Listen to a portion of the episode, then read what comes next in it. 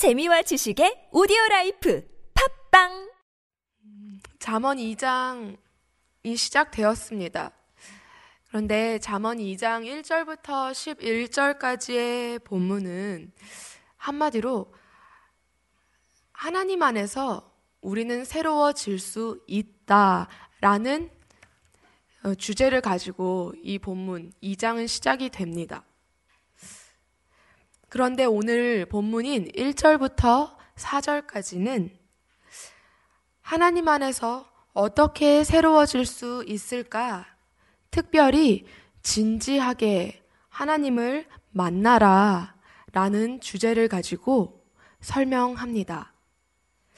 다시 말해, 그리스도 안에서 어떻게 성장할 수 있을까에 대해서 이야기하고 있는 본문이 바로 오늘 본문입니다. 그렇기 때문에 오늘 이 말씀을 받고 들어야 할 사람은 구원받기 이전의 사람은 아닙니다. 처음으로 하나님을 만난다든지 그분의 존재를 처음으로 인정하는 사람에게 하시는 말씀이 아니라 대신에 믿는 사람, 은혜로 하나님을 믿게 되었고 그분을 알아가고 있는 과정 중에 있는 사람이 꼭 주의 깊게 들어야 하는 말씀이라는 것이 오늘 잠언 2장 1절부터 4절에서 말씀하시는 그 말씀을 들어야 하는 대상입니다. 그래서 오늘 본문 1절부터 4절까지의 어, 동사들만 보시더라도 어, 굉장히 음, 무겁기도 하고 분명하기도 하고 어쩌면 부담스럽게 느낄지, 느껴질지도 모르겠습니다. 그래서 어, 받고 간직하고 마음을 두고 구하고 소리를 높이고 또 구하고 찾으라. 점점 이 하나님을 찾고 지혜를 찾으라는 것을 다양한 말씀으로 그러나 무언가 계속해서 반복되는 그 속에서 더 깊이, 더 깊이, 더 깊이 그 하나님을 찾으라는 말씀을 어, 이 동사로 표현하고 있음을 볼 수 있는데요. 이 본문을 보면서 반드시 짚어야 할 부분이 있습니다. 나는 자격이 없다 라고 생각하신 적이 있습니까? 아마도 언젠가 실수나 실패를 통해 좌절을 경험한 후에 나는 자격이 없다, 내지는 나는 변하지 않을 것이다 라고 생각해 보신 적이 한 번쯤은 있으실 거라고 생각이 됩니다. 분명히 더 잘하고 싶어서 시작한 일이었는데 뜻대로 되지 않으면서부터 어느 순간 어떤 결정을 내려야 할 것 같은 순간이 한 번씩 있, 있으셨을 것입니다. 그러면서 내가 점차 어떤 현실에 있든지 음, 현실에 안주하려는 마음을 가지게 됩니다. 무엇이든 손에 잡고 놓기가 두려운 마음을 가질 수 있는 것입니다. 그래서 그것이 조금 더 반복되면 하나님을 믿었기 때문에 이 교회에 왔기 때문에 되지 않을 일에 욕심을 부렸기 때문에 이런 일이 발생한 거구나 라고 생각하게까지 됩니다. 그렇기에 괜한 실패감을 계속 맛보기보다는 차라리 문제가 일어나지 않도록 조심히 가자. 그냥 조심하자라는 결정을 마음에 내리게 됩니다. 어떤 일도 하나님께 놓기보다는 내 손으로 쥐고자 하는 그만큼 두려운 마음을 갖게 된다라고 어, 이 본문을 들어가기 전에 우리가 마땅히, 아니, 당연히 느낄 수 있는 부분을 짚고자 합니다. 음, 그런데 오늘 본문은 무엇이 잘못되었기 때문에 내 삶에서 실수나 실패가 일어나는 것은 아니다. 라고 말씀하고 싶으신 것 같습니다. 오늘 1절에 본문을 보면 내 아들아 내가 만일 나의 말을 받으며 나의 계명을 내게 간직하며 하나님이 나를 보시는 그 거리는 내가 하나님을 하나님과의 관계에서 느끼는 그 심리적인 거리감보다 훨씬 더 가깝습니다. 그래서 하나님은 내 아들아 라고 부르십니다. 내가 나의 아버지 라고 차마 부를 수 없어서 조금 멀게 하나님, 주님, 이렇게 부를 때 하나님은 우리에게 말씀하십니다. 내 아들아.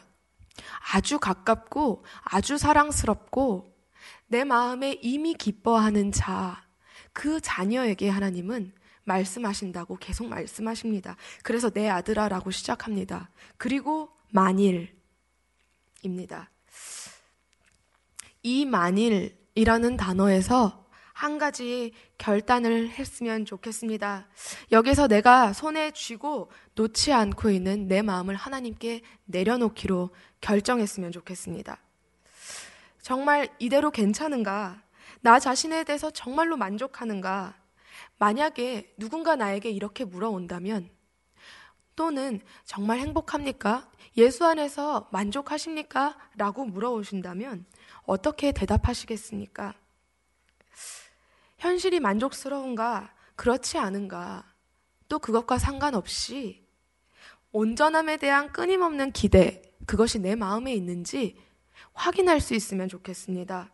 더 나은 삶을 살고자 하는 그 의욕이 그리고 더 변화되고 싶은 그 완전함에 대한 갈망이 내게 있는지를 확인해야 될 것 같습니다. 이 모든 것을 원하게 되는 시작이 바로 하나님이기 때문입니다. 지체가 서로가 서로를 향해서 바라볼 때 자기 나름의 기준을 바라, 가지고 바라봤을 때는 많은 실망이 있습니다. 그런데 교회 공동체가 성령 안에서 한 공동체가 유지되고 성장할 수 있는 밑거름은 하나님 그분입니다. 더 구체적으로 말하면 그 하나님이 나를 그리고 우리를 저 사람을 가장 놀랍게 너무나 아름답게 변화시키실 것이라는 믿음. 그것이 아니고서는 이 공동체를 아름답게 만들어 나갈 수 있는 힘은 우리에게 없다고 보아도 과언이 아닙니다. 계속해서 이 본문을 보시겠습니다. 오늘 본문에서 가장 먼저 마음이라는 단어를 통해서 어떻게 하나님 앞에 어떻게 그분을 더 구할 것인가 라고 어, 생각해 보도록 하겠습니다. 하나님은 찾으라, 구하라. 이미 찾았고, 기도할 때도 우리는 주님을 부르는데, 찾으라, 구하라, 그리고 내 말을 내 마음에 비축하라 라고까지 말씀하시는데, 그것의 핵심은 마음입니다. 내가 감정을 느끼고, 양심과 도덕적인 기준을 가지고 있는 곳이 바로 내 마음이라고 말씀하십니다. 그런데 여기에 더하여 우리의 마음은 하나님의 뜻과 그분의 마음을 분별하고 깨달을 수 있는 자리다라고 말씀하십니다. 이 마음에 하나님을 두라라고 말씀하시는 겁니다. 모든 행위의 근원, 다시 말해, 전심으로 하나님을 섬기기도 하고 악을 추구하기도 할 수 있는 그 시작이 이 마음이라고 말씀하십니다. 다시 말해, 하나님을 좇고 완전을 사모하고 그분을 따라가기로 결정하는 데 있어서 이 마음의 역할이, 이 마음의 작용이 가장 중요하다고 말씀하시는 겁니다. 좌절을 느끼는 그 속에서 희망을 보고 고통 속에서 더 나은 미래를 사모할 수 있는 것은 하나님이 우리 마음에 두신 기적이자 생명입니다. 두 번째, 지식입니다. 지식을 불러 구하라고 말씀하시는데 히브리어로는 비나 이해력이 있고 지각을 갖춘 것 그것을 지식이라고 말합니다. 그래서 단순히 우리가 생각하는 정보의 차원을 넘어선 의미를 가지고 있습니다. 명철을 내 마음에 두라 라고 말씀하셨을 때도 마찬가지입니다. 타분이라는 히브리어 원어인데요. 이해력, 지력이라는 의미를 가지고 있습니다. 다시 말해서 알, 알고자 하는 능력, 알 수 있는 능력, 받아들일 수 있는 힘. 어떤 상황에 대하여 하나님의 뜻으로 상황을 이해하고 분별하고 받아들일 수 있는 힘을 명철이라고 합니다. 그래서 이 명철의 근원이 하나님이 되실 때에야 이 탑은 명철을 구하여 얻은 자여야 그제서야 보호를 받고 바른 길로 인도함을 받을 수 있다. 그런데 이것은 내가 천국을 갈 수 있는 구원을 받았느냐, 안 받았느냐와는 또 다른 다음 차원의 것이다. 이것은 성화의 영역에 속한 것이라고 분명히 말씀하고 있는 것입니다. 그래서 오늘 그 내 마음을 다시 말해 오늘 하나님의 마음, 어, 뜻을 깨달을 수 있는 공간을 내 마음의 마음이라는 것으로 두셨는데 그곳에 명철이 임하기를 기도하라. 그렇지 않으면 오늘도 우리는 얼마든지 악의 내 마음을 빼앗길 수 있고 하나님께 순종하지 않을 수 있는 힘을 너무나 많이 받을 수 있다. 거꾸로 하나님께 순종할 힘이 없을 수 있는 것은 우리 마음에 이 명철을 구하지 않기 때문이다. 끊임없이 사단의 공격, 부정적인 생각, 믿음, 불신앙으로부터 많은 공격을 받을 때 명철이 없고서야 우리는 보호받을 수 없다. 무방비 상태에 놓일 수밖에 없다는 것을 단정하고 있는 것입니다. 그렇게 지식을 불러 구하며 명철을 얻으려고 소리를 높이며 공개적으로 계속해서 소리를 높이라고 하십니다. 지혜가 길거리에서 우리를 부르셨던 것처럼 우리도 그 부르시는 지혜 앞에 응답하라 라고 이 본문은 말씀하고 있는 것입니다. 그래서 높이다 라는 뜻은 잠언 1장 20절 지혜가 우리를 큰 소리로 부르는 것과 같은 의미로서의 부르며입니다. 얻기 위해서 적극적으로 행동하라. 음, 은을 구하는 것 같이 그것을 구하며 음, 이 은은 귀금속을 만드는데 금과 함께 쓰이는 그 은입니다. 화폐로도 쓰였고 교환의 매개체입니다. 그런데 이 금으로 우상을 만드는데 쓸 수도 있다. 우리가 가지고 있는 모든 은을, 내가 가지고 있는 모든 하나님께 쏟을 수 있는 힘을, 그 에너지를, 능력을 모두 하나님이 사용하실 수 있도록 거기에 쏟아 부으라 라고 말씀하시는 것이 사절입니다. 다시 말해, 그 명철을 얻기 위해 적극적으로 행동하는데 이르라.